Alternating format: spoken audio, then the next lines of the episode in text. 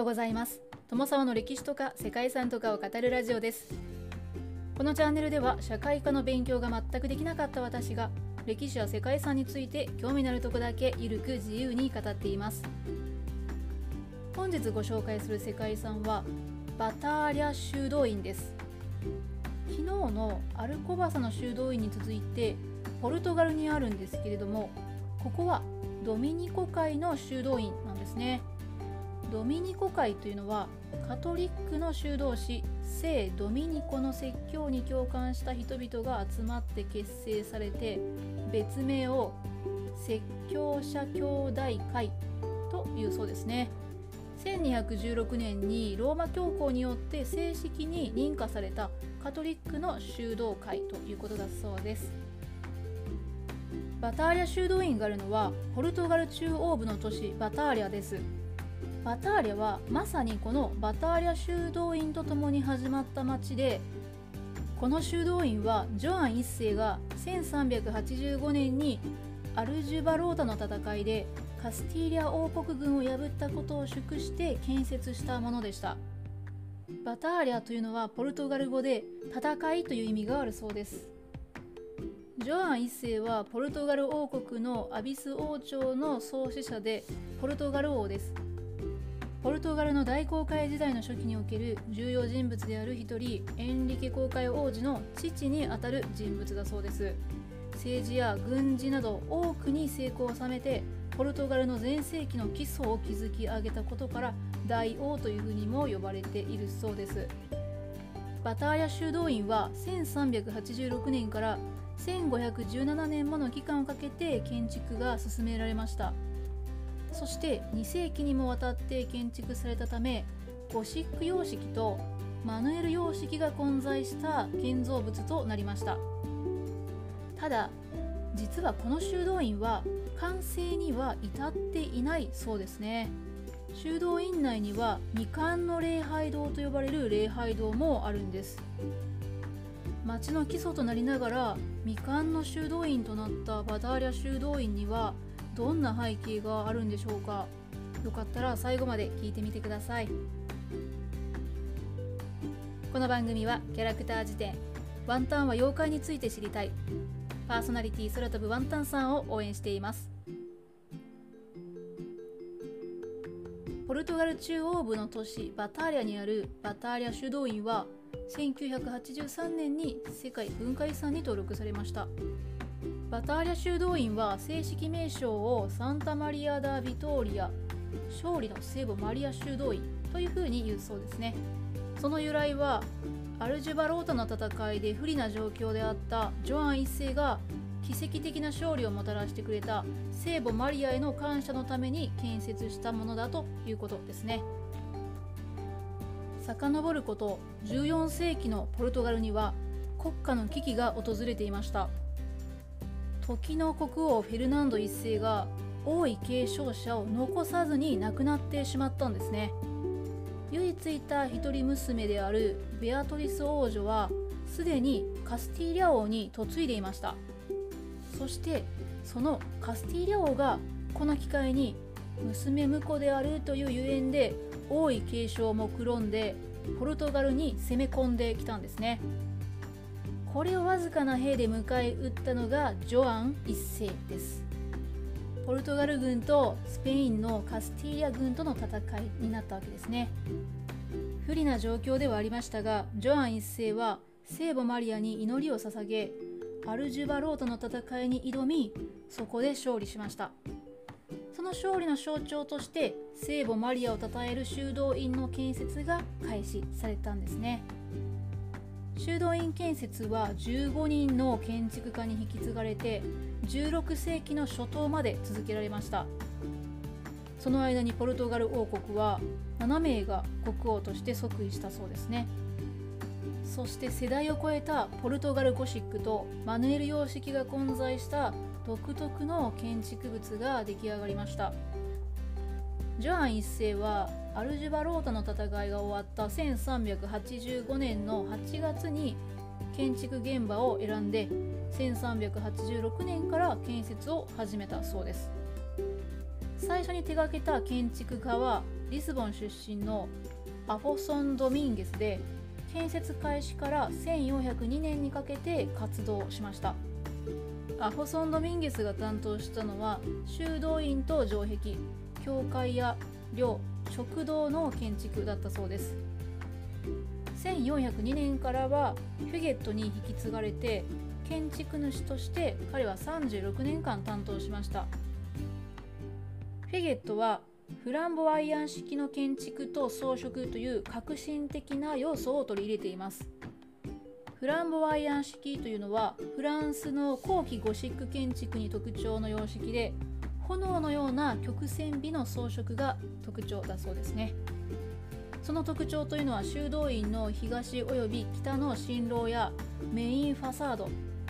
3次会室のドームあとは創設者の礼拝堂などで見られるそうです。その後も長きにわたったこの壮大な建設プロジェクトの中で多くの建築家が制作に携わったんですね。その中でも1490年から1555年の間に担当したマテウス・フェルナンデスの作品である未完の礼拝堂の入り口の彫刻というのがマヌエル様式としては最初の作品そして非常に希少価値が高いそうです。マヌエル様式というのは15世紀後半から16世紀のポルトガルで流行した建築様式だそうですね。ゴシック式の影響を受けていて16世紀初めぐらいの大航海時代の繁栄を象徴するかのような過剰な装飾というのが特徴的だそうです。はいそしてそんな長い年月をかけて15人もの建築家が手がけたにもかかわらずバタリア修道院は1755年にリスボン大地震で甚大な被害を受けてしまったんですね。そしてそれだけではなくナポレオン支配に対して起きたスペイン独立戦争がイベリア半島で展開された1810年から1811年にかけてこのバターリャ修道院は多くの被害を受けてきたんです。そしてさらに1834年にはドミニコ修道会がバターリャ修道院の建築物群から追放されてしまうということがあって修道院は放置されて廃墟とかしてしまったそうです。1840年にフェルナンド2世がゴシック建築の傑作であるこのバタリア修道院の修復というのを宣言してその作業は20世紀の初めまで続きました。そして1980年には修道院は博物館へと転換されたそうですね。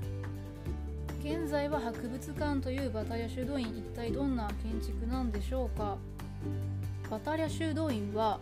入り口新郎そして創設者の礼拝堂未完の礼拝堂三次会室王の回廊洗い番アフォンソ5世の回廊というもので構成されています。南側の広場にはジョアン1世の騎馬像が立っています。入り口は西側の広場に面していてアーチボールトと呼ばれるトンネルのような形でできていて天蓋の下に78体の製造が飾られています。これらの製造は旧約聖書に出てくる王とか天使預言者聖者たちのようですね。そしてその先にはキリストの体幹が彫刻されています。バターリャ修道院は新郎の幅が狭いことも特徴です。新郎の高さは32メートル幅は22メートルとなっていてこれは均等を保つために設計された高さと幅のバランスなんだそうですね。新郎には彫刻や装飾品があまり施されてなくてシンプルで落ち着きのある雰囲気を醸しています。新郎の正面にはイエス像があってその後ろにステンドグラスが設けられています。このステンドグラスは最古のもので15世紀半ばにドイツ人の芸術家が持ち込んだものだそうです。バタリア修道院はポルトガルとしては最初にステンドグラスを備えた教会なんだそうですね。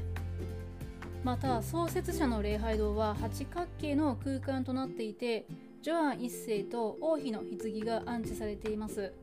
他にもエンリケ公開王子や歴代の国王のお墓もあります。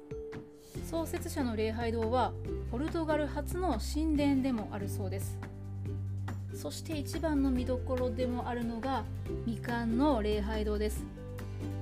バタリャ修道院が完成形を見ることがなかったことを証明する証ともなる場所ですね。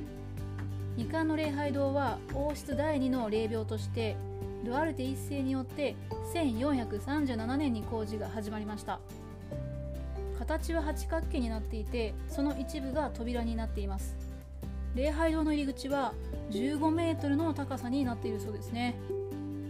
最初はヒュゲットの設計でゴシック建築で建て進められていたんですけれどもマテウス・フェルナンデスに移ってからはマヌエル様式に切り替わりました。柱や回路の天井にはマヌエル様式の彫刻が施されています。扉の上部には何重にも重なって装飾が施されて本当に美しい礼拝堂なんですけれども礼拝堂には天井も屋根もありません。礼拝堂のそれぞれの角には本来は天井の部分を支えるために作られていた未完の控え壁があります。ちなみに修道院が未完となった理由については1521年に王位を継承したジョアン3世がリスボンにあるジェロニモス修道院の建築に力を入れたためバタリャ修道院の建築をやめてしまったことにあるようですね。うん時間をかけすぎると意思を継続するっていうのも難しいのかもしれませんしやっぱり大きな事業を同時に進行するというわけにはいかなかったんでしょうかね。ちょうどポルトガルが大航海時代へ移り変わる時代だったようですのでその中で必要性が変化するっていうのも仕方ないのかもしれませんね。とはいえ三河の修道院も長きにわたって多くの建築家が携わっていますからね。まだまだ見どころは本当にたくさんあります。数あるポルトガルの名所の中でも時代と建築様式の移り変わりがよく現れているそんな修道院なんじゃないかなというふうに想像しています。ということで長くなりましたが本日はポルトガルにある未完の修道院世界遺産バターリャ修道院についてご紹介しました。ここまでご清聴いただきましてありがとうございます。では皆様素敵な一日をお過ごしくださいね。友沢でした。